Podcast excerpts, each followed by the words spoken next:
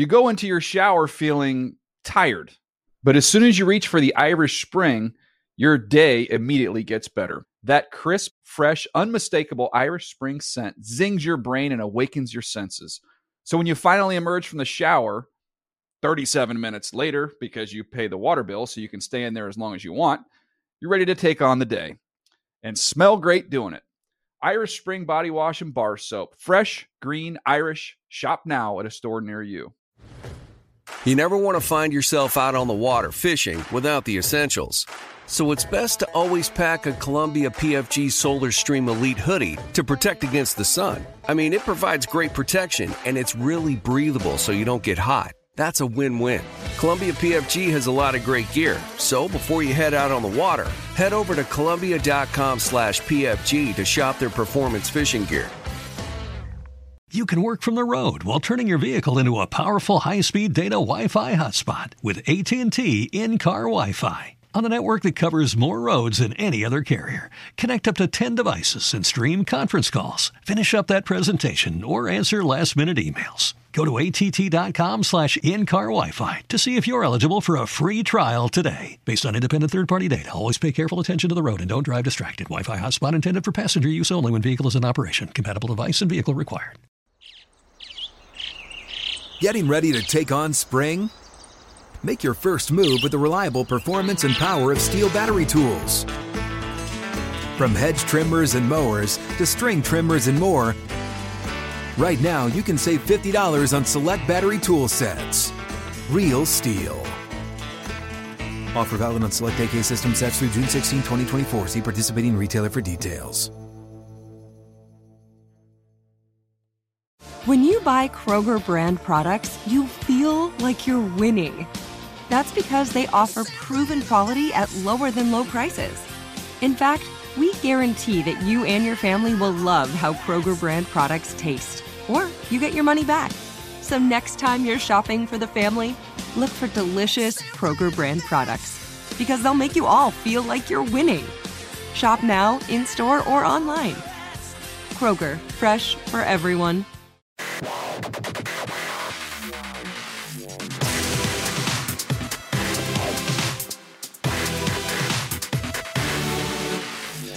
What is up? Welcome to another edition of the NFL Fantasy Live podcast. It's me, your man, MG Marcus Grant, alongside the Fantasy Hall of Famer Michael Fabiano and the Fantasy Viper Graham Barfield.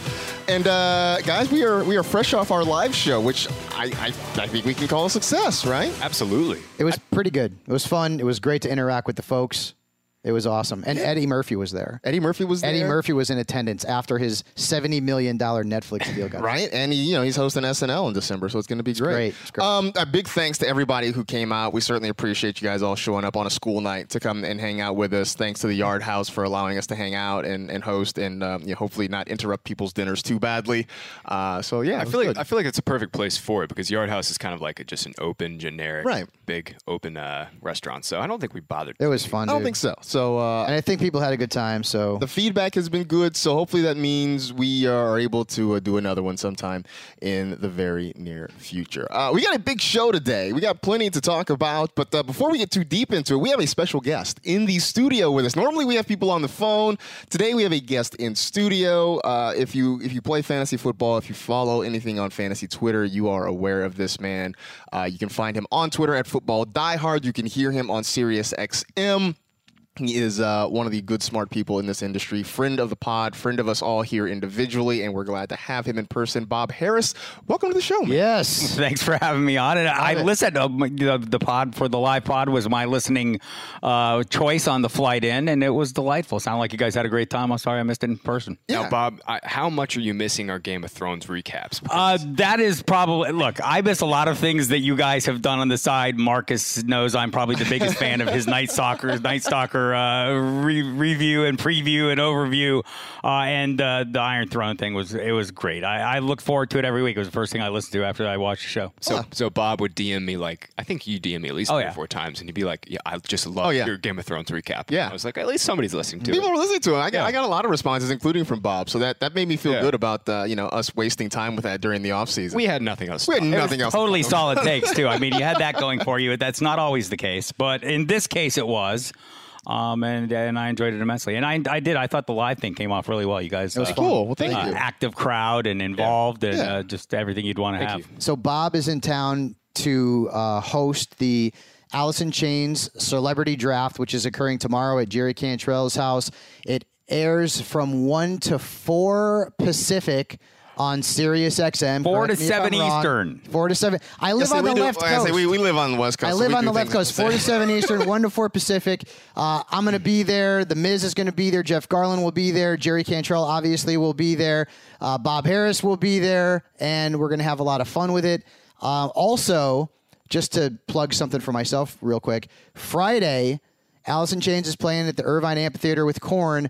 I'm going on tour with Alice in Chains, and I'm going to be documenting everything on my social media. I'll be going on the tour bus with them from Irvine to Phoenix, have backstage access, everything.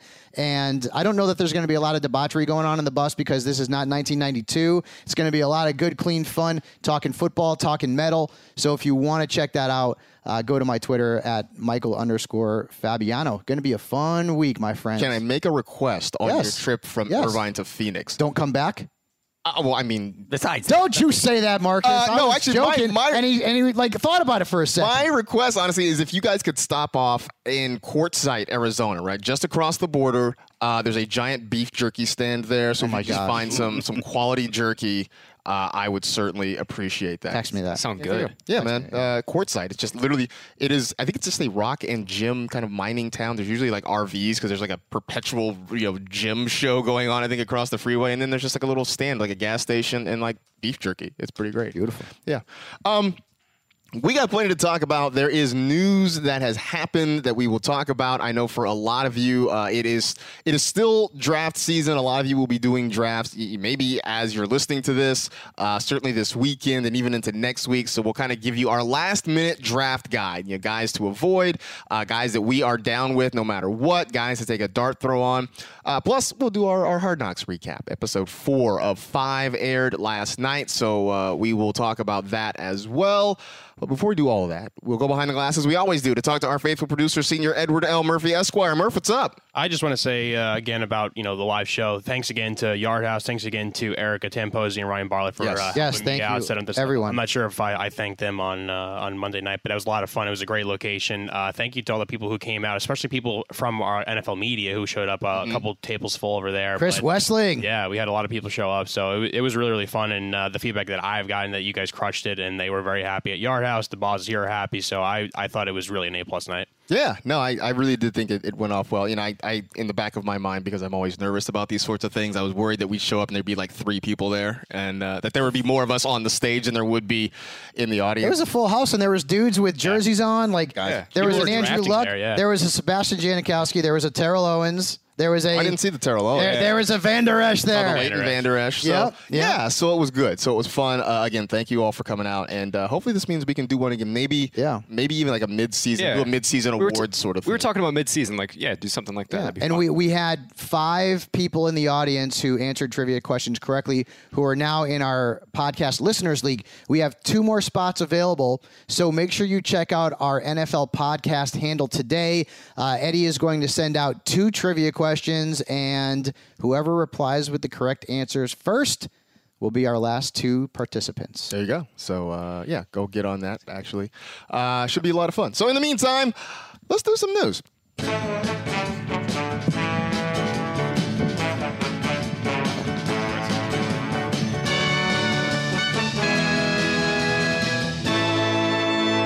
Let's do the news. First thing I gotta say, I think it's gonna be a really good show today. Knock on wood if you're with me. Is this thing actually made of wood, though? I have no idea. I have it's no- wood-like material. Right, I have no It's idea. definitely not wood. I have Yeah, no don't think so. idea. Um, so this is sort of cryptic, sketchy, not fully substantiated news, but I Something feel like to talk about. It's something to talk about, right? There have been hints and allegations and suggestions that maybe, possibly, could be, we'll see. Melvin Gordon might be, possibly, could be, we'll see back for week one.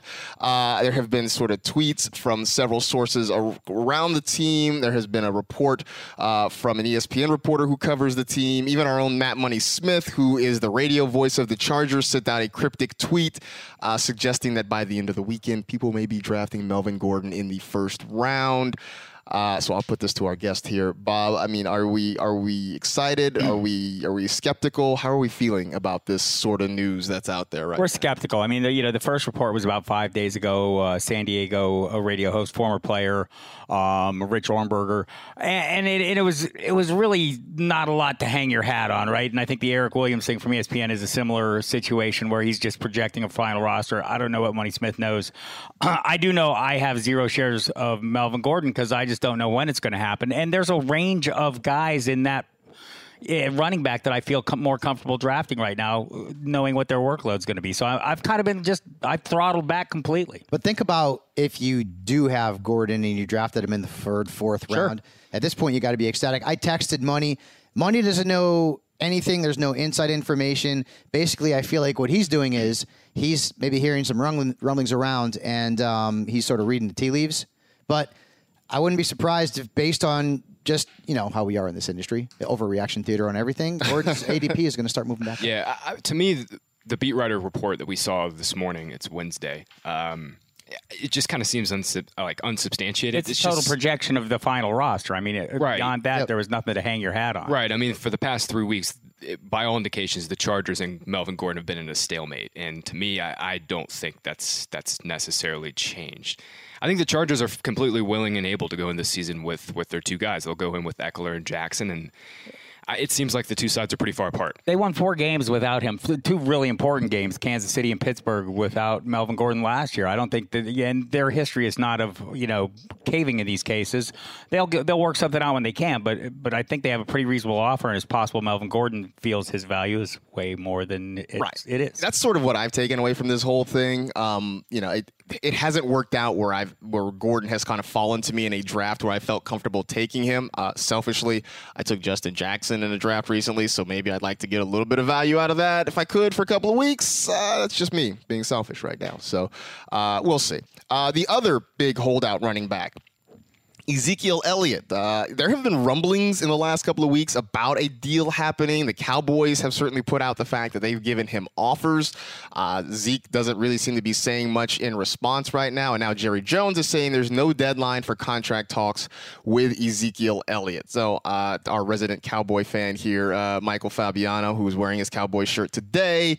Uh, I, I mean, I will ask you, like, I, I have believed this whole time that a deal was going to get done with Zeke. Uh, Jerry Jones has done a lot of posturing and a lot of bluster. Are we starting to think that maybe they're going to start the regular season without him now? I have said throughout this whole situation that I didn't think he would miss regular season games, but if he did, it would be maybe one or two. And I still kind of feel the same way. I don't know that he would miss more than that. What I don't like is the back and forth where it, maybe it's gotten a little personal because Jerry had the quote about Zeke who, and then Zeke's people came back and said that was a bit of a hurtful comment. Then Jerry comes back and said, I've earned the right to joke around about, a Zeke, about Zeke. And I wonder if it's personal for the Joneses too, because they have fought the good fight for Zeke during the situations where he's been suspended. There's been issues with him off of the field. Have have they helped him financially? I don't know, but this situation here to me seems like maybe it's getting a little personal, where the Joneses are like, "We backed you. We've done all of this for you, and you've got two years left on your deal, and you're doing this to us now." Now, uh, to, and Zeke is thinking, well, Zeke, who I'm the best running back in the league. You're not going to get very far with Tony Pollard, and that's why it's it's gotten it's getting a little messy. And uh, to me, right now, I feel like there's a better chance, obviously, that he's going to miss regular season games. Now, And Graham, I'm- that's disappointing. I mean, Graham, it, it's very possible. You look at the start of the schedule, right? They've got the Giants, they've got they got Washington, they've got the Dolphins. There's a very good chance that even without Zeke, this team could start three and zero, which sort of I think takes the pressure off the Cowboys to make a deal, right? Yeah, their, their schedule is just absolutely cake. And mm-hmm. we're going to talk about a last minute draft guide and why I'm all in on Dak Prescott for that reason. The schedule is just gorgeous. I, I'm still taking Zeke at like five or six overall, but we, we've had this discussion a number of times off the show. Is like, if you it just comes matter. It comes down to a matter of your risk tolerance as a player, right? If you're sitting on the board at fifth and you don't feel comfortable taking Zeke, that is completely fine, right? Fourth, fifth overall, you have those options with David Johnson, DeAndre Hopkins, even Travis Kelce. You can move up the board and take. So it, if you're on the board at four or five and you truly are not a risky player, I mean, there's there's options for you. Yeah, I think that's kind of the biggest thing. Me, I'm a risky player. I'm So you're you're, you're gonna. well, I saw I saw a, uh, a tweet. Uh, it was either I don't know if it was from Sigmund Bloom or a tribute to Sigmund Bloom, but basically it's like you you know you can't win a league by by swinging for singles and doubles. Right, uh, exactly. Suggesting that you know hey Yeah. take those chances. And I mean, honestly, like if we knew if we knew that Zeke was going to miss two games to start the season, would you still draft him fourth overall, fifth Yep. overall? So would I. Absolutely. I Yeah. And that's the thing. Fantasy, you know, even season-long fantasy football is still a weekly game, right? You have fielding the best lineup every week, and for the majority of the season, you're going to have the best running back on the field or one of the best running backs on the field. I feel like there's two things at play here. One, the public portion of negotiations are always the most contentious. It seems. Yep. I mean, people are talking trash right up until the minute they're hugging and you know popping the champagne, which is one of my concerns with Gordon. Look, we haven't heard anything since his agent said he was disrespected by a ten million dollar offer. That's Right. over a month ago, right? We've heard zero, not even contentious to talk. You know, it's just been silence. Here, at least we have both sides. The feelings hurt, working, grinding through it. This is a process. It's a painful process. But I heard when Jerry Jones talked today, he said two things. He said, "Oh, we're willing to sit until uh, you know hell freezes over, the playoffs, whatever." But he also then dropped the line to maybe if I was talking face to face with Zeke we got these agents out of the way. And Stephen Stephen Jones too. His Right. son has been very Dude. adamant that they're Right. going to get a deal done. I, I still remain like you mentioned. If you if he does miss one or two games, I would still take him at fifth overall too Yep. because because it is a weekly game. This, And- and go ahead. To go along with this, Tony Pollard is moving up quickly in draft boards. I've been in a couple of drafts since this whole thing has gotten so close to the start of week one. I drafted Pollard last night in a 12 team league in the 10th round, and I saw him in a best ball league get drafted in the eighth round. So Pollard aggressive. now, even if you get two games out of him, uh, at this point, people are, are are starting to move him up their draft boards because of that powerful Dallas offense. Right. I, I'm always averse to paying the handcuff premium, right? I don't want to, mm-hmm. you know, you're just, there's this artificial inflation for a guy that's a uh, just in case guy. In Pollard's case, it would be less than a just in case. There, there's some actual value there, especially with the early season roster. So I'm fine. And the prices, the premium doesn't seem to go. That's going to change the next day or two, but. Mm-hmm. Yeah, absolutely. I would say this: I, this this negotiation has felt like sort of like you know middle school or, or early high school, where you have your best friend go and hand a note to somebody else Yep. that says, "Do you like me?" Um, Check yes or no. Right, right. Twitter has sort of been that best friend that's handing the note back and forth uh, between between Zeke and, and Jerry Jones. So whatever.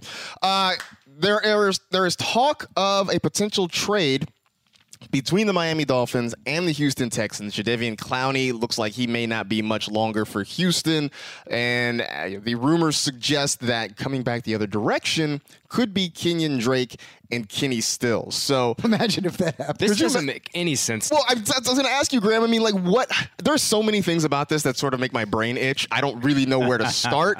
uh, but let's, for the fantasy purposes of it, talk about you know what it means if Kenyon Drake somehow gets out of Miami and lands in Houston. First and foremost, Chris Grier, the Dolphins GM, in, in my opinion, has done up to this point a great job distinguishing what Mi- Miami's problem is and, and starting a rebuild. If they trade for Clowney, trade picks for Clowney, trade players for Clowney, to me, I just that would kind of signal that they are truly not committed to a rebuild. I would be very surprised if Clowney gets flipped, but yeah, I, I think there's a legit chance Kenny Stills gets traded, and I think that that would be a fun uh, fantasy piece to go to. It's just there's like at least six to seven teams that could use him. Houston doesn't need a wide receiver. I mean, number one, they could use a running back, obviously, but yeah, I mean, Stills. But if he goes, What if he goes back to New Orleans? how highly be how highly would you draft Parker or Wilson at that point? How highly are you drafting them now? Yeah. Right, I guess that's the question, right? I mean, But still- they're Stills- freebies as it is. But right? Stills is is I think the favorite. He's the guy that most people are drafting first from Miami's wide receiver Yes. corps, right? Probably so. I mean, So- you, you, I mean, Somebody's got to catch the damn football in Miami, right? He, he and Parker both going off at ridiculously low prices for the obvious reason. But the, you know, the, if you think about it for a minute, nobody's going to have more favorable game scripts on a regular basis than Yeah. Miami. They're Yep. going to be, uh, and it's a matter of if it's, if it's Fitzpatrick throwing the ball. Well, he can do that. I've been I've been digging both Wilson and Stills super late. Yeah. Two reasons really. I mean, Ryan Fitzpatrick has targeted his slot receivers at basically the highest rate in the NFL in, in over the course of his career. And Stills and Wilson are both primary slot receivers. They're both speed guys that get moved in the slot quite often. But if Stills were to get moved, I, I think Albert Wilson, uh, Desi Banks' favorite player, uh, Clearly. certainly, certainly, actually would have some some weekly fantasy chops. But right now, I mean, this this Dolphins team is going to be real bad, and they're going to spread out their targets and. I just don't have a lot of faith that any of these guys are going to be worthwhile for fantasy purposes every week. Yeah, I mean, I think that's that's sort of If Stills gets part. moved, though, that could definitely get changed. That could definitely change. Yeah, and also I, I go back to what you sort of said, Graham, too. Like I don't I don't really get what the Dolphins are doing. Either you're rebuilding or you're adding Jadeveon Clowney. The the two things don't seem to Right, work and, together. and let's say like Clowney's in the final year of his deal, right? And if they don't pay him, what are you going to do? So he, Right. JV, uh, Clowney helps you win one or two more games this year, and then you're going to let him walk and get paid again. Like I, I, that just And I doesn't feel make like any sense. what you said is totally. I mean, if just you know, starting with the coaching hire. I mean, this is a t- team. This is a club that's building from the ground up. They're you know they know nothing is going to happen for them imminently, and so they're working on all kinds of things for down the road. This doesn't make sense in that regard. Uh, news out of the Bay Area: Jerick McKinnon reportedly has had another flare-up with his surgically repaired knee, and the response does not sound encouraging. Kyle Shanahan does not seem encouraged by this whole thing. Uh, I mean, Bob, I know that we have, I think, as a group, sort of been trending toward Matt Breida over the last month or so. I feel like this just sort of solidifies Matt Breida as that number two running back now in San Francisco. Yeah, I would agree with that. And I mean, everyone who's been drafting Tevin Coleman, you know, who is no longer getting him at at reasonable prices, those sixth and seventh and eighth round days are over, right? And and I think that I think there's some reason to hang your hat on Coleman. I mean, this past success with Shanahan, the 11 touchdown season, 2016, I think is something that you know you you think about when you were. Well, I thought about it when I was drafting him in round eight. I'm not thinking about it as much in round five, and, but I'm thinking maybe about that with Matt Breida in round eight. And I think you know, generally in these running backs, uh, the backfields where I feel like it's kind of convoluted, I'm going with the cheaper option.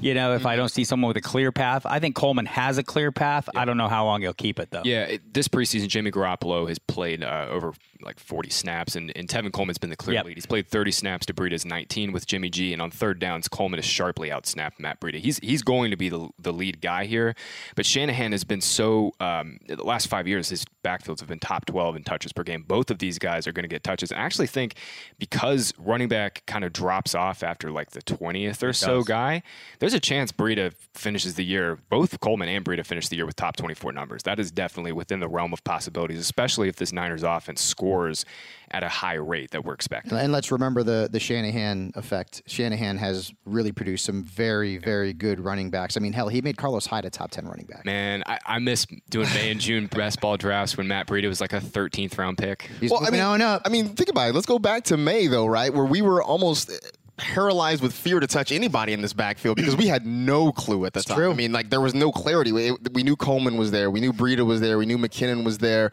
I mean, we were even wondering like what happens with Jeff Wilson, and, Right. like Raheem Mostert, you know, those kind of guys. So the fact that we have sort of whittled it down, uh, I think, is a testament to kind of you know. The, I know we overreact to every little bit of news, but I think in this situation, it sort of worked for us. So, um, last little bit of news here. Um, there is talk right now. Uh, this is a story in the Athletic, kind of going through all the different teams and some of their big situations.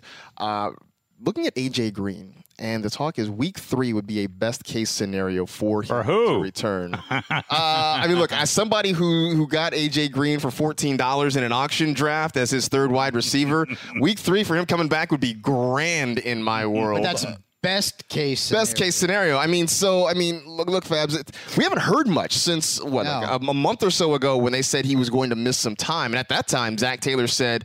Uh, you know, was talking about halves of seasons. Like we want to have him for the second half of the season, sort of thing. Uh, I mean, I'm, where where are we taking him? What are we doing with AJ Green? 'Cause I feel like we haven't talked about this in a while. Yeah, we haven't because it's been a while since he went down with the injury. But let's keep in mind that uh, third week of the season, best case scenario. Where's the worst case scenario? Like, is that half the season? And we're also talking about a dude who has now had several lower leg injuries absolutely. over the last couple of seasons, and that's problematic to me. I have him. Out of my top 30 wide receivers. Wow. Yeah, I'm. I, he's on my top 30 borderline too, and we're, we're we'll He's talk- right outside of it, yes. Yeah, we're, we're about to talk players we're, we're not drafting, and AJ Green is, is one of them for me. The other the other flip side of this too is like if nice, yeah, Fabs just showed me he's got AJ Green on his list too.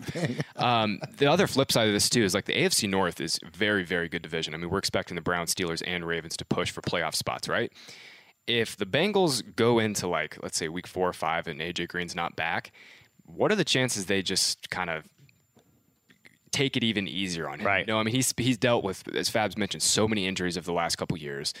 The Bengals, if they're not competitive, it's just it's just not a situation I'm trying to buy in on. So I mean, there's a couple layers to this. One is the redheaded stepchild versus red rocket guy thing, right? I mean, we don't know which quarterback's showing up on any given week in Andy Dalton, but I mean, by the same token, I mean, I can remember, you know, telling the world to uh, dial back on AJ Green going into a primetime game against the Ravens last year when he caught what three touchdowns in the first seven seconds or Yeah. something along those lines. So I mean, he's still capable of those spike games, but we also project a little bit because any coach who's worked with Sean McVay is obviously going to go somewhere wherever he goes and propagate that amazing offense, and it's going to happen right away. That's our hope, right? And we and we draft that a little bit, and I think with Green, that's maybe some of that hope is that just like we you know draft, you know, I mean Josh Gordon, I- he's a thing, I get it, but we're still chasing that one season, right? Uh, so we Yeah, don't but what, chase. tread, tread lightly because Graham loves him some Josh Gordon. I love here. him too, but you know, it's not. do. It's not going to be that one season again. The thing is, like with Gordon, it's not about being prone to injuries. It's not about Right. the fact that he won't produce because he will. I mean, last year he was averaging right around 12 points per game.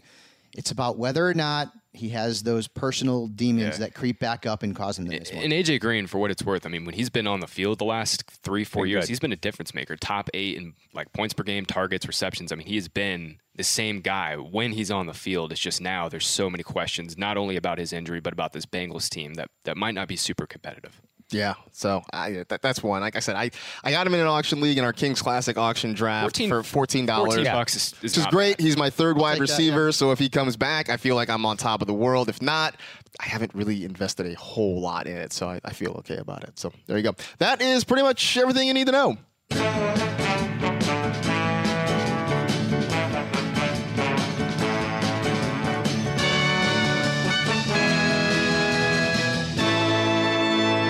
That was the news. All right, so we know that a lot of you are drafting now, drafting soon, uh, looking for some last minute advice. So here we are. This is what we're doing here. We're giving you our last minute draft guide. I've broken down into three categories. One, guys, you can't, you just can't do it. You can't draft them at, at all costs. You're avoiding them. Uh, we got our ride or die players. So we'll do, do the you know quarterback, rece- uh, running back, receiver, tight end, and then our dart throws. Those guys at the very end of the draft, maybe the last pick in the draft, what have you, that you are giving them a shot because hey, maybe this thing works out and, and they end up uh, you know doing something for you. Um, so here we go. Let's start. The, the, the last, the, the can't do it guys, the guys that, that you look at, and no matter where it is in the draft, you just, for whatever reason, you just can't pull the trigger on them. Uh, I'll start at the far end of the table, Graham. You, you sort of, you sort of hinted at it already, so just let you, you go on your, your AJ Green here. Right. It's just one of those things where he's still going fifth, sixth, seventh round of drafts, and in that range, there's just so many. Uh, not only potential difference makers, but just weekly starters, and and we have this kind of vague injury timeline that the Bengals have given us. That it's a you know best case scenario he's back by week three from a beat writer. Zac Taylor's kind of said some some basically mixed comments. One thing I'm really trying not to do this year is to buy players at an injury, a perceived injury discount. And to, to me, I, I don't think Green's injury discount is deep enough to fully warrant a like just going all in on him.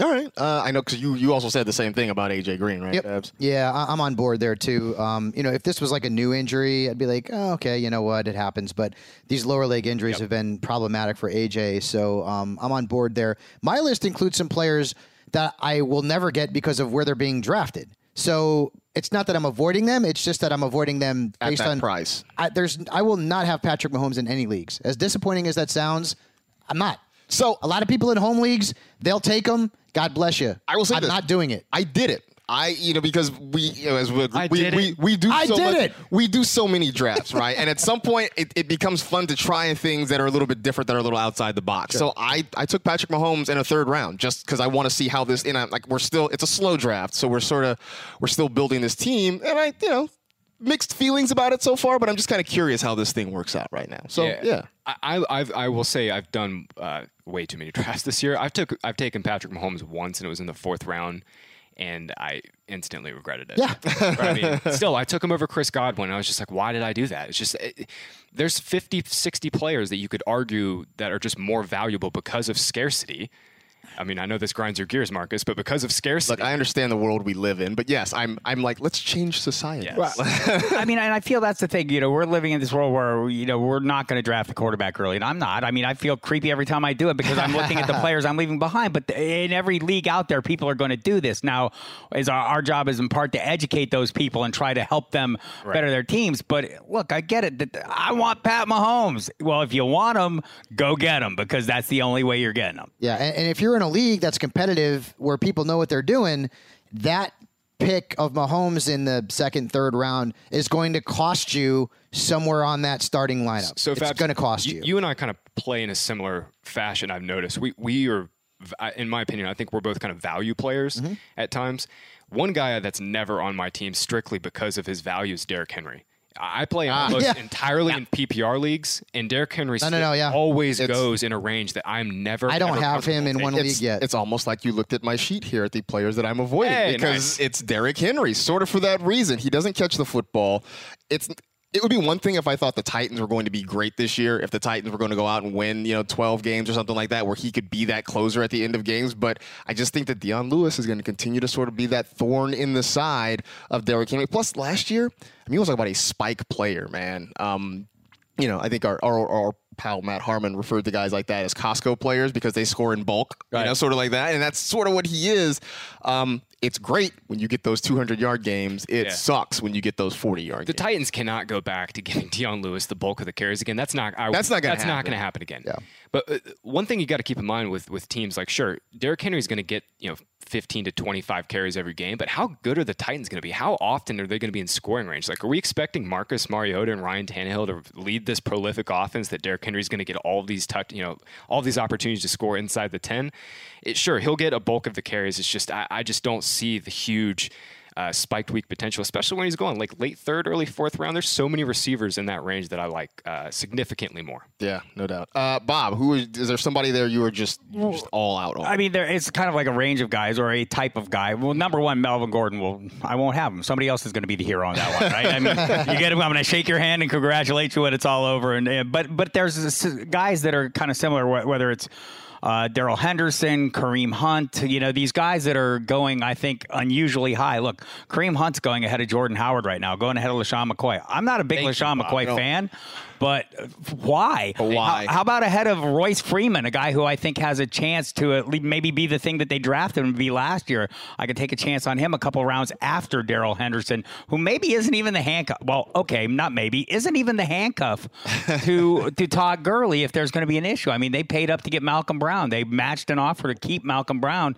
I think Henderson's going to have maybe a standalone role, but I don't think it's that valuable. still blows my mind that people are spending legitimate like fantasy draft capital on Kareem Hunt. Yeah. You want to go Makes ahead, no take eight straight zeros, please. Makes no sense Thank you. at all. just Yeah. I, I don't get. I mean, I'm with you, Bob. Like I'm not big on LeSean McCoy, but he's going to be there. He's gonna. Like, he's got a little for some portion of the season. He's gonna have a workload. He's gonna carry me through a week or two. Yeah, He's I- going to be w- there. One other guy, based on like where he's being picked, that I'm avoiding, I'm never going to get, and you guys are probably going to poo-poo this. Well, you know, you won't.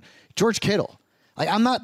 I'm not. I'm not taking George Kittle in the third round off of his ceiling season. He had more yards than any tight end has ever had in a single season ever. Anybody. He's not doing that again. He's not having the same number of catches. He might have more touchdowns, but you look at guys who have had that success, and there's been a limited there's been a limited sample size of tight ends throughout the years that have had that many yards over 1,300. The next season, typically, they drop down four or 500 yards. I, I will again because what I do is play devil's advocate on this show because I like to be a jerk like that. It's fine. I mean, yes, I know it was an NFL record that he set last year, right? But do we call it a ceiling season for a guy who's only in his third year, on a team that doesn't have a set wide receiver a- a- on the outside, that, that has a that has a quarterback and a coach that wants to throw the football a lot, sure, maybe it's not 1377, right? But but why is it ridiculous to think he can get you 11, 1200 yards this year and maybe up those touchdowns? He is the Odell Beckham of tight ends. There's no doubt about it, right? but I mean, I'm kind of like you know, I I was kind of in on the early round tight end thing, whether it was Kelce or Ertz or Kittle, and you know, I'm kind of been evolving and seeing more value later. And uh, I, I listened to, to Rich Hribar, our friend from Sharp Football, and he really you know, kind of pushed me over the edge on this that there are the upside guys that I can get later and stream if it doesn't work, just like you always do at tight end. Yeah. That's that's what I've been doing in the draft that I had last night. I ended up with uh, Vance McDonald and um, I believe it was either Delanie Walker. I can't remember, but, and I'm happy with that. I was going gonna say I was gonna say I, I have not drafted Zach Ertz pretty much at all this summer. Kittle is one guy. He's he was he's been my number two tight end um, all summer. I've had him over Ertz because I think Ertz's targets fall down. That being said, because we have concerns about Antonio Brown, T.Y. Hilton, um, Melvin Gordon's falling down drafts. Right. To me, it at the end of the third round, if you're staring at the like, let's for, say for example Marlon Mack versus George Kittle, Yeah. like what you're like to me, I I have to at least consider Kittle there. early in draft season, I was very much on Kittle. Um, and I will say this because, you know, now that I have an actual commute and I spend time on the 405 getting to work, I have time to think about these sorts of things. Um, I'm starting to feel sort of about tight end scoring the way I do about quarterback scoring. That I feel like, especially at these onesie positions, we Right. have set it up so that you don't have to draft one, you could stream one. Like, again, we need to get to a point where taking the best players out of position should be a reward for you. Like, you should have to actually think about this. The right easiest now. fix is just to add one and a half. Make it one and a half point Yeah, PPR yeah. for, for tight end. Let me yeah, ju- I, let think, me I, just- think, I think that's an easier fix. give you one more thing to, to chew on here before we move on from George Kittle. Yeah. He had the 14th best fantasy season among tight ends based on PPR scoring of all time. So there's room to go up. The tight ends ahead of him Rob Gronkowski, Jimmy Graham, Travis Kelce, Todd Christensen. If you're a millennial, he was a damn good tight end for the Raiders. Number back in the 46. And had a great Zach curl. Ertz, Dallas Clark, Tony Gonzalez, Kellen Winslow, not senior, not junior, uh, that and Antonio Gates. So you don't you don't he think, is not on that level. you don't think so? He is not on that It's level. only, he's only been in the league for two years. not on that I- level. That's right. He's not on that level. I think I think he will eventually say he is, but I'm with you in the sense that like my my, my concern with Kittle has been the same all year. It's just how many targets are Pettis, Samuel, all these. They added Hurd, who's Right. gotten rave reviews. Deebo has gotten rave reviews. Godwin, uh, you know, Goodwin is still there. I know Pettis, eh, you know, but he's still there as well. So there, there's suddenly a lot of options there, and defenses are going to stop Kittle like they couldn't last season. They will There's try. film feel- on him. I feel like we've made this argument about a lot of great tight ends over the years. I think you we know? have. any, any concerns about the quarterback, though? I mean, the bulk of his work came last year with guys not named Jimmy Garoppolo. Nick Mullens, right? Yeah. Yeah. So There are people online that think Nick Mullens is a better quarterback than Jimmy Garoppolo, and I just roll my eyes at those people. I still say we don't really, we really don't know what Jimmy Garoppolo is just yet. Um, okay, so that was the guys we're avoiding. The guys that we are all in on. Um, and you know, if there's somebody that you really want to pound the table for, we can go around for every every every category. But I just kind of want to get your thoughts, at least on some of them. Uh, Bob, is there a quarterback out there? And I'm thinking guys like after the the fourth round, right? And I know for quarterbacks, I guess that means pretty much all of them Yeah, for I, us. I flag planted on L- L- Lamar Jackson. I mean, Right. you know, and again, it's always this situation where you can take this guy, reach up for him a little bit if you want him, and make sure you get him, and then draft the Kirk Cousins, Philip Rivers later, and feel like you have somebody who can back you up. But for me, Lamar Jackson is a guy with top five, easily top five potential given his uh, mobility, and I I bet he can throw. I bet he, and, well, you know, there's the story now that, that he may be throwing the ball 30 times a game. I feel like that That's- might be a little high. That's a little wild to That's me. a little bit high. Yeah. I haven't gotten Lamar Jackson, not because I don't want him, but because he's become the fantasy community's favorite Right. quarterback that, like, he's gone by the time I'm ready to, to, to go after a quarterback. Yeah, my if I had a dream duo and it wasn't like the elite, right? Because I'm probably not going to get the elite based on my draft. I know one of them. it's going to be Lamar Jackson and Kyler Murray. Right. That's my that is my yes. I will take that all day long. Yep. And people might think I'm I'm too high on Kyler Murray, and maybe I am. But I've I, hey I love to look at historical data. Okay, and the historical data that we have has shown that when a rookie quarterback has made a major impact, it's been because he can run with the football. We've seen it time and time again. Kyler can do that. Had 12 rushing touchdowns last year, over a thousand rushing yards, and behind that offensive line, he might be running for his life, Graham. Yeah. So that's why I like him so much. Kyler's starting to get cheaper too. I've noticed. Yes, he is. Yeah, he's starting to. He had fall. because he had back to back Right. bad preseason. Right, games. that's all it takes. That- that's all you got to. I hate David Johnson too. So uh, yeah, so there they go. Um, running back. I know Fabs, you are a running back truther, so I was going to put this out to you. Is there a running back or running backs out there that you, at all costs, you know, especially again outside of the first couple of rounds where we mm-hmm. kind of know who they are, it's sort of those mid round to late round running backs that you feel like you got to get a shot at this. year? See, I, I was going to mention Chris Carson, but now he's going in like the third round. Yeah, he's kind of blown up lately. Chris Carson has really started to, to, to move up draft boards, and you know he, he's sort of a player at this point that if you don't get him, eh, you know, in the top thirty picks, he's going to be gone, and I think for for good reason too. You know, we talked about Tevin Coleman. Again, relationship with Shanahan. Uh, he knows the offense. His most successful fantasy season has been under Shanahan. Uh, McKinnon, who knows? I mean, he could be done for the season. We're not sure. Uh, Derrius Guice, I can get him in the middle rounds. He moved up a little bit after that performance, but I've been in touch with him. He feels good. He looks good. He saw most of the carries with the first team offense, right? He he he is a guy that I feel will lead that team in touches out of that backfield. I get it. Adrian Peterson's a great. He's a Hall of Famer. He's also uh, a little long in the tooth. Let's put it that way. So I, I'm say old. It's fine. I'm, I'm targeting. I'm, I'm trying to be politically correct. I'm targeting uh, Derrius. Uh, I also, I told you, I Tony Pollard. Even if I get two, three games out of him behind that offensive line, points is points, man. Um, and if I can get him somewhere in the ninth or tenth round, I'll pull the trigger on that and see what happens. Uh, Graham, Now, that's not necessarily ride or die, but it's Right, a guy right. that's moved up. Well, speaking of which, though, because Graham, you mentioned this uh, during our live show the other night. I mean, you have you kind of like pushed all the chips in on Mark Ingram right now. Yeah, huh? Mark Ingram is is my most drafted player. I was going to mention Miles Sanders too, but I'll start with with with Ingram. Right? I mean, the Ravens are going to be the most run heavy team in the NFL. They have the second easiest slate of rush defenses, uh, according to Warren Sharp's metrics. And when Lamar Jackson took over last year, the- Ravens running backs, regardless of who was on the field, they all just went nuts. I mean, they were like, they averaged nearly 150 yards per game as a combined unit, had like 25 attempts per game. They were top three, top four in success rate. Mark Ingram is such a perfect downhill thumper for Lamar Jackson's uh, versatile speed, both on as an outside runner, as a, as a stretcher.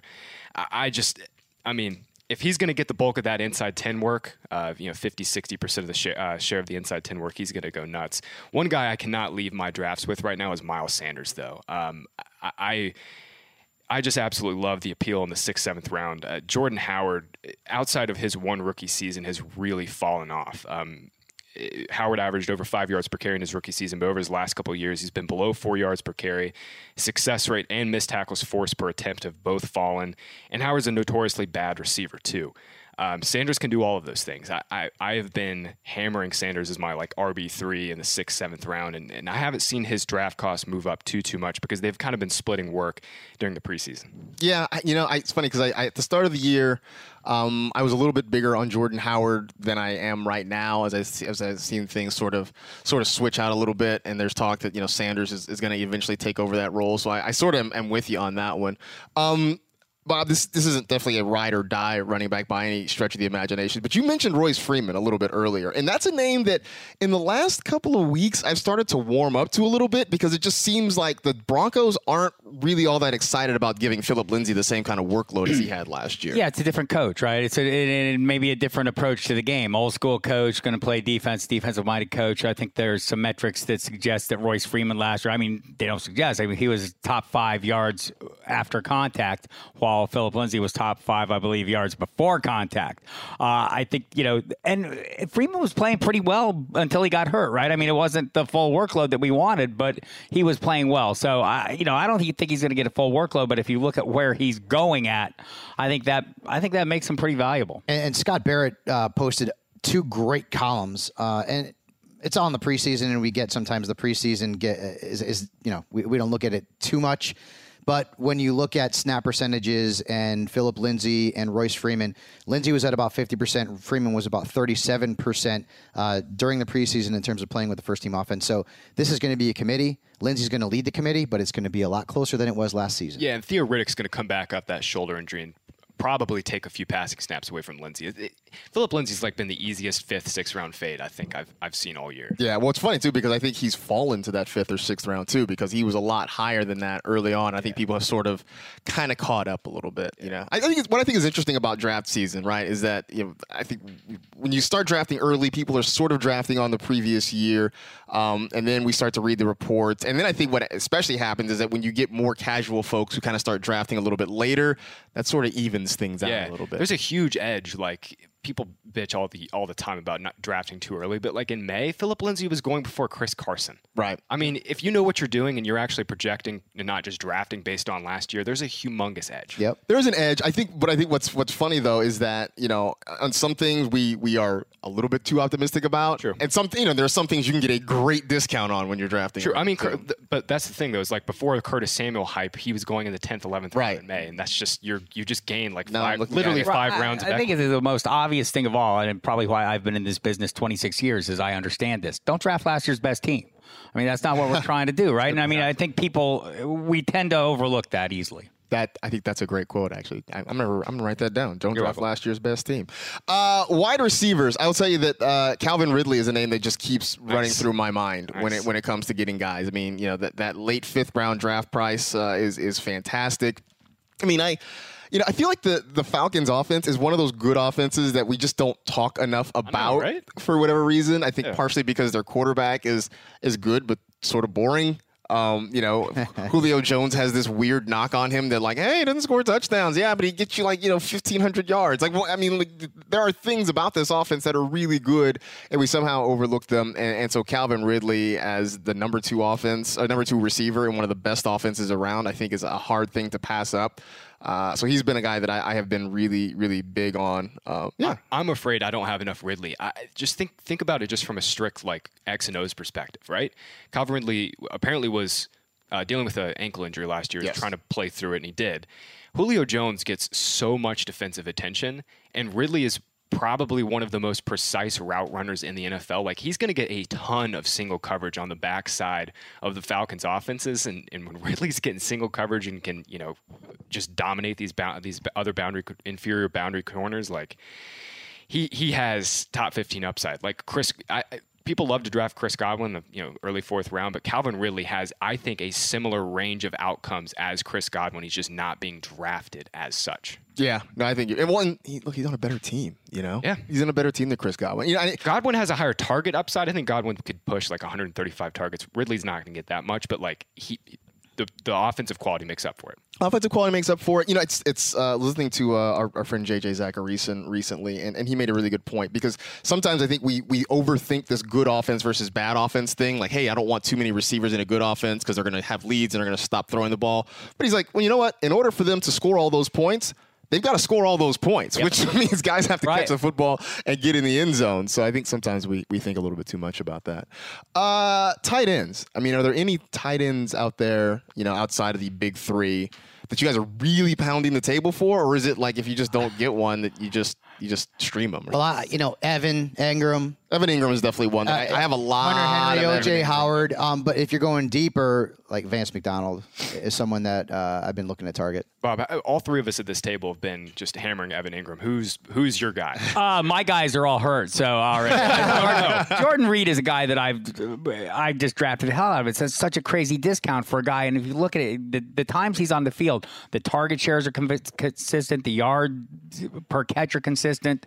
Everything is high end. He's going to be the focal point of that passing attack, assuming nobody bumps into him, and uh, and that's the problem at tight end, right? It's a position where you're running routes where people's uh, the top of their helmets might come into contact with your ear hole, and that's going to be an issue. So beyond that, look, I'm all in on Delanie Walker because us old dudes got to stick together, um, but also because until last year, and it was a broken ankle. Remember, it wasn't like something you know. Not ligament. Right. It was a it was just a broken ankle, and so I'm I'm all in on that. The production's been their top five tight end.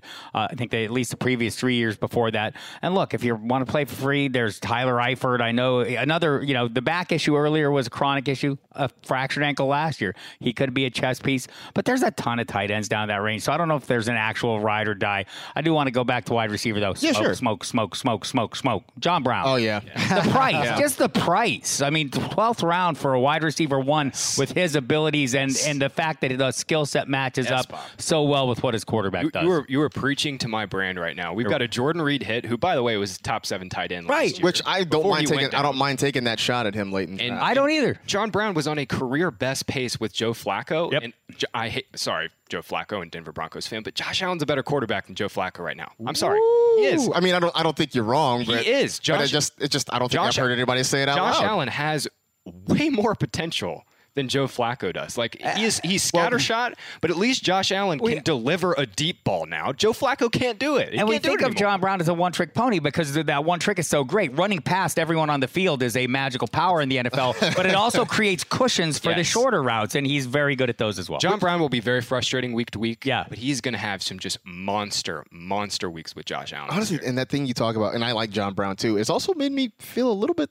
frisky about Cole Beasley too, as that as that security blanket Right. there underneath. I'm telling you, man, Josh Allen is never going to be the most accurate quarterback in the NFL, but second year quarterbacks in the second year of offenses will almost always take at least marginal step forward. And remember what they've been preaching to him all offseason. Shorter passes are easier to complete, Josh. Yes. Throw some of those. the, uh, the the one thing I have about the the Bills receivers, you know, mentioned Cole Beasley. Hey, he's got a soft spot because I'm a Cowboys 'Cause he's a fan. Cowboys fan? And uh, you know, a couple of seasons ago, he had a pretty big uh, campaign. But you know, Brian Daboll, the offensive coordinator there uh, in Buffalo. His wide receivers just don't have fantasy success, and Bar- Brandon Marshall is the only player at the position to better, finish better than 35th in points in PPR league. So, I mean, and the targets are not going to be there. There's a lot of guys to spread the ball around. I think all Is the additions they made are Is the- really good for here- Josh I've, Allen. I've heard that though. I've heard that there's there's a lot of targets, but is there really? Like it's really just John Yeah. Brown and Cole Beasley. They don't have a tight end. LaShawn McCoy Mike Robert cut. Foster and and Allen had a nice little rapport at the end of last season, right? So uh, you, you mentioned you know Zay Jones uh, obviously in the mix there, Cole Beasley in the mix there too, John Brown, four wide receivers right off the bat. Who's their tight end? I mean, you know, like you know maybe that position is not going to make an impact, Yeah. but they, they have a lot of guys. Plus they have. At, the- at least at this point, you know, McCoy's going to catch balls out of the backfield. Is TJ Yeldon going to make the team? If he does, he catches balls out of the Is backfield. McCoy So- going to make the team? right. I don't know. There's- we'll see this weekend if McCoy makes. I really the best case scenario for us would be that uh, running back is cut and signed by the Bucs.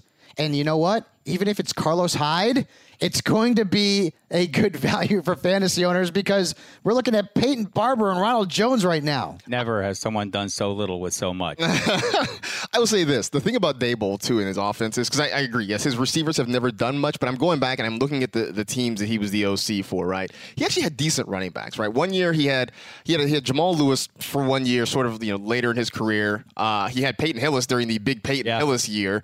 Uh, he had landed Reg- on the Madden cover after he- that. yeah, he did. He had uh, he had Reggie Bush And predictably fell off a cliff. Yeah. He had Reggie Bush during one of Reggie's 2,000 rushing yard seasons.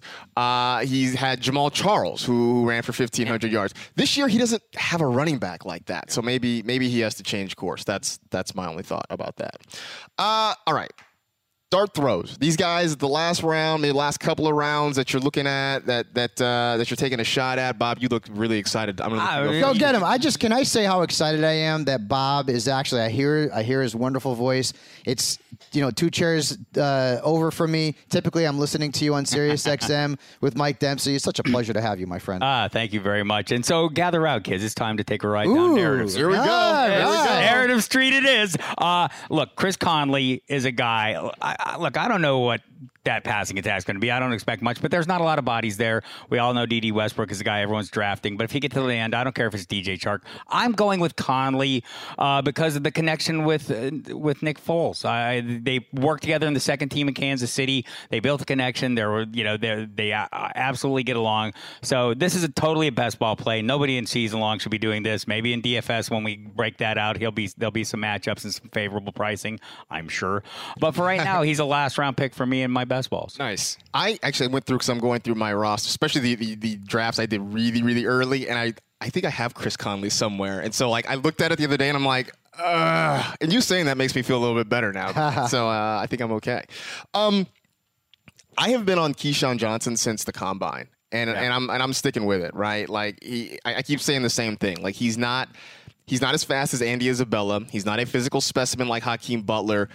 But he gets open. He, had, gets- he's going to have a huge week one role. he gets He's gonna have open. to. He gets open. He has good hands, and you know, I went back. Chris uh, or uh, Cliff Kingsbury during his time at Texas Tech went four wide receivers like 65, 66 percent of the time, basically a lot. And if he does that in the NFL, we, we know Fitzgerald, we know Kirk, um, you know, we know those guys are going to be on the field. I, think there's going to be a spot for for KeeSean Johnson out there, and if they have to throw the football a lot, he's he's going to get some targets, man. Yep. I've got two, and they're both on the same team, and it's it's Deebo Samuel and Marquise Goodwin. Uh, this receiver corps is kind of wide open. Uh, I have no idea how the targets are going to shake out, so I'm not even going to pretend to project that. But Dante Pettis has had a slow, uh, slow offseason, slow camp, played well into the fourth quarter with backups in their third preseason game, and the Niners open the year with the Bucs and Bengals. Those are two absolutely pristine matchups for this pass offense, and we will hopefully quickly figure out how the opportunity is going to split out. And I, I want pieces of potentially great pass offenses, and Deebo and Goodwin are both available, you know, well into the 16th round of drafts right now. Yeah. Uh, yeah, if I- I've, I've got a couple too. Uh, Justice Hill is starting to move up for me. I do like Justice Hill. And I, I, I also dig Mark Ingram. Like I loved where he ended up. It's at a perfect spot for him. But I do think Justice Hill could etch out some standalone value during certain weeks. And if anything ever happened with Ingram where he went down with some sort of ailment, then all of a sudden you're looking at a guy who could really be valuable for fantasy owners. And the other one is Devin Singletary. We talk about LaMastrell McCoy and Frank Gore is there as well. Singletary, I feel like could sort of etch out that third down role, passing, passing, uh, you know, downs role, a guy that could maybe be near the top in touches in that backfield behind McCoy if McCoy actually can stay on the field. But Singletary at his price is the only Bills running back that I would draft. And McCoy is going off the board in the ninth or tenth round. I still want nothing to do with him. Nothing. Your logic is really sound, except for one thing. Yes. Frank Gore's going to live forever, so that's Ah. this way. Well, we'll, see, we'll, we'll see how many carries he gets. That's and I true. say to Frank Gore, child, please. Oh, so there you go. That's our, our last minute draft guide. Hopefully that helps. Hopefully we didn't talk you in too many circles. Uh, you know, bookmark this, come back to it uh, when you're in the middle of your draft. So it'll, it'll help. Um, before we go, of course, uh, the fourth episode of Hard Knocks. Uh, knock on wood if you're with me. Uh, it, it hit our TV screens just recently. Uh, and so I just, you know, as always, I write down a few little takeaways. First off, the Josh Jacobs watch. Who? He does not exist. Josh Jacobs is not a real person. I, Do, do you think that he just sort of told HBO? Think it's more the. I think the Raiders. I'm more not. so- I'm not. I'm not into being on camera. I think it's don't more. to be I a think the. Raiders more like, hey, stay away from this guy. The- Okay. thing. The more that we've unpeeled Raiders Hard Knocks, it just seems more and more like they've kind of controlled the creative Like, direction. I'm waiting. I'm waiting to see. Like, I want to see. You know, executive producer Mark Davis. I feel like that's sort of how this has shaken out. Uh, Antonio Brown writes left-handed, which I, I caught on. He was uh, he was at a De La Salle High School football game and was signing autographs, and I'm like, oh, AB's. It doesn't really mean anything. I just thought it was interesting. Everything about him is. Um, the Keelan Doss grew up in Alameda is, has Oh. reached has reached Ryan Fitzpatrick went to Harvard levels Yes. now on this show, right? Like literally every time they talk about Keelan, it's like, hey, Keelan Doss, uh, reception for five yards. You know, he grew up in Alameda. Like it's it, it has reached that level at It- this point. They don't really have much else to talk about. Sorry. I guess. Although I mean, look, if you know, it's funny too because we sort of talked about this I think a couple weeks ago. Like I feel like. He should be in line for the Hard Knocks fantasy bump, right? Like he hasn't. Uh, I haven't seen I've anybody. none. Zero. None. Uh, I did see Darren Waller though show up on a couple of, of fantasy rosters. He, he should. He should. Um, but yeah, I feel like Keelan Doss has not gotten the appropriate hard knocks fantasy bump. So I'm, I'm sort of dis- disappointed. Uh, the big thing here, right? Jon Gruden is a confirmed crazy person. We talked about this, right? Right. Like there's a thin line you, you mentioned between intense and crazy. And, and Bob, I think I think Jon straddles that line. Yeah, I'm still working on the hundred backwards by threes. I'm starting out by fives. Who it's a lot does easier. this? I know. I, Who that was my that? original. It's like, why? Why you need I to do was that? right. I had a hard time figuring it out. Like that he one said, he says like you know, can you count from 100 to zero by threes? My first thought was, but you you can't get to It'd zero. one, it- it'd like be you one can't thing, get it- to zero. It'd be one thing if he was like, "Can you do the alphabet backwards?" That's, that's Right. okay. All right, whatever. Right. But like I feel like threes? So you know, we all have our own little personal quirks and things we do and, and think and say. Like I This feel like is this as is random as anything the- I've ever but I, seen. But I also feel like this is the thing he does several times a day, right? Because he just spit it out, right? You know what it is? Gruden has spent probably so much time just involved around football. It, he's just like he's just fully owned the court. I think he's just fully fully owned them at this point. Um, at the end of the episode, he was wearing a hoodie that had the Twitch logo on it. Do, do we think he knows what No. Twitch is, or somebody just 0% gave him chance. that thing? No idea. Somebody just gave it to him. Zero right? percent chance. If he were to watch like a li- like a live gaming event on Twitch, I would love to hear Jon Gruden narrate a live gaming Yes. event on Twitch. Oh, we got to make this happen. We we got to get Gruden as a commentator on Twitch. Listen, man, I have no idea what's going on. Ninja. This guy's name Ninja. That's wild, man. um, we learned that his son wants to be uh, an MMA fighter. Isn't his other son like a power lifter? Or? That's Jay's son. Oh, okay, that's Gruden. Yeah. That's- that's- So something about the Gruden kids, Right, though, right? I like the Gruden, the Nah, Gruden offspring. I'm not saying they can't do nothing. They'll Hey. they'll go out and do it. Go out and do it, man. Go out and do it. Um, I picked out a couple people who need more screen time. Brentson Buckner, for one. Sure. Uh, when late in the episode, when he referred to, he, he called another defensive lineman a habitual fat person. I almost choked. he said, You're a habitual fat person. I literally almost choked. I thought that was hilarious. And I, Hello, pot, me kettle. Right, exactly. That's another thing. I'm like, look at you, man. Like, but he's had like little bits and pieces within the first few episodes that are always gold. Like, I want more of him, and I also want more of Jason Cabinda's mom. Right. Right. Like her in the stands watching the game, saying like they're gonna go deep on us, and like literally a couple plays later, they go deep and throw a touchdown. Like, I need you. I need you in the booth or something. I need more of you because that was that was a lot of fun. Uh, and then we are four episodes in. There, there are two things. There are four episodes in. We've got no mention of this team going to Las Vegas, which I feel like is kind of a big story. I think uh, the only the clue is Brent Musburger, who's on the gambling network. Right. Right. I mean, ah. That's it. That uh, and I also was sort of a bent that you know we and we saw it in the tease for the final episode was our first Spider Two Y Banana mention.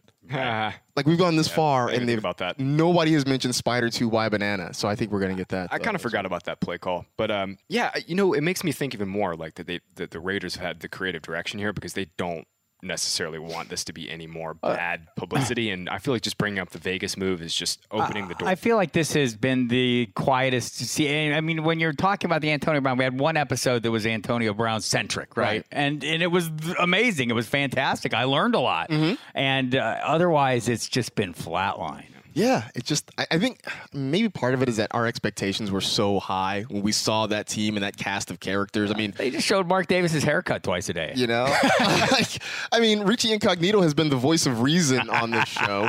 Uh, Vontaze Burfict, I think, has made barely any appearances, like at all. I don't think he's actually said anything. Um, yeah, I don't know. I just I feel like we've we've missed a, a big opportunity here. So I don't know. Anyway, uh, hey Bob, we appreciate you coming by, man. It's Thank been you for fun. having me. Bob, this was awesome. Um, you have been a legend in the space for so long, and as someone for me who's like a young buck, to be able to do this show with you is really cool. Stop that. No, it's awesome. Thank you. yeah, yeah, it's very cool. Yeah, absolutely. Uh, and so then you guys are, are hanging out with Alice in Chains tomorrow night doing that draft. Yeah, you, you want to do the time because I do Pacific time, and you get mad at me. So go ahead. Four do to seven Eastern. Eastern time, All right. one to four Pacific time. Right. Where I live, it's some other time. I do. Right, you were uh, the mountain time zone. Right, Like, it's- I- it's that's, difficult That's for so much math, man. Yes, I'm it's not a lot of really He's, he's do in the. Walter White time Yes, it's more method, but it, it'll be a good time. It's a great, uh, great draft. A lot of entertaining people there, including Fabs, including the Miz, Jerry Cantrell. So Yeah. uh, don't miss it. It's it's uh, it's worth listening to, and a great charity if you want to go Yep. to the eBay. Yeah, Allison uh, Chain- e- eBay. ebay.com slash Alice in Chains. AliceInChains.com also uh, will have a link to that. Some of the stuff they have on there is like ridiculous. It goes from sports memorabilia to uh, private guitar lessons with Jerry Cantrell, private bass lessons with Mike Inez, um, meet and greets with uh, Anthrax. You know Anthrax, right? Yeah, I do. Uh, Don't good. listen to it. I'm just uh, all right. Uh, great metal band for those of you who are into that kind of music, uh, which Bob and I are. There's signed memorabilia. There is a signed WWE Women's Championship belt. Uh, Becky Lynch uh, put her John Hancock on that, so that one's gonna gonna do well. And Miz also donated a WWE Universal Championship belt that's signed by him plus several other WWE superstars who have been the champion. So there's a lot of cool stuff on there, metal, sports. Check it out, and it all goes to a really good cause. Awesome. And tomorrow, I'll be streaming everything on my Twitter, so make sure you check that out as Yeah, well. go check it out. Do you think the founding fathers were annoyed by John Hancock that he just literally took up the whole page with his signature? I know, right?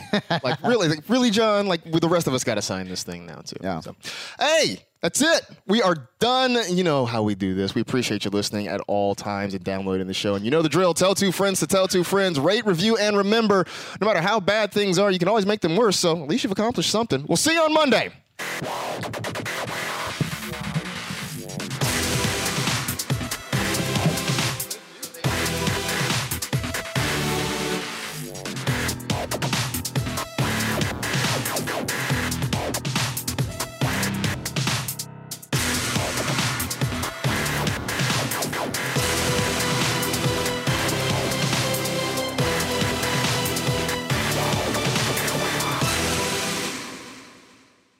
You go into your shower feeling tired, but as soon as you reach for the Irish Spring, your day immediately gets better. That crisp, fresh, unmistakable Irish Spring scent zings your brain and awakens your senses. So when you finally emerge from the shower, 37 minutes later, because you pay the water bill so you can stay in there as long as you want, you're ready to take on the day and smell great doing it.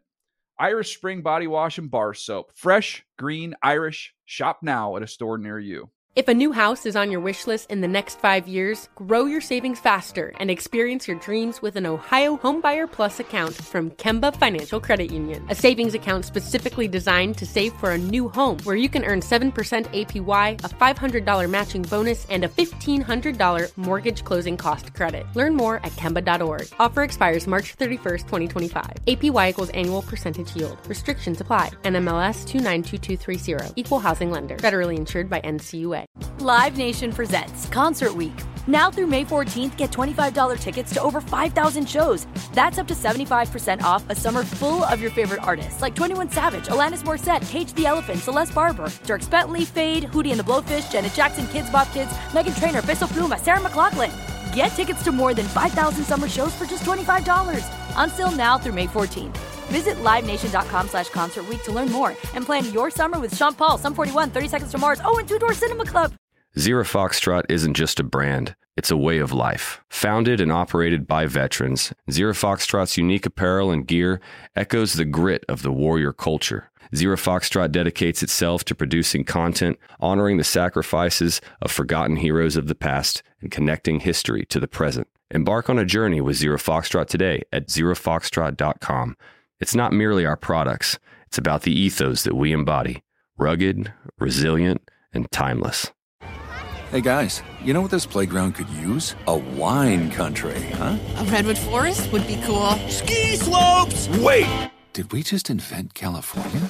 Discover why California is the ultimate playground at visitcalifornia.com.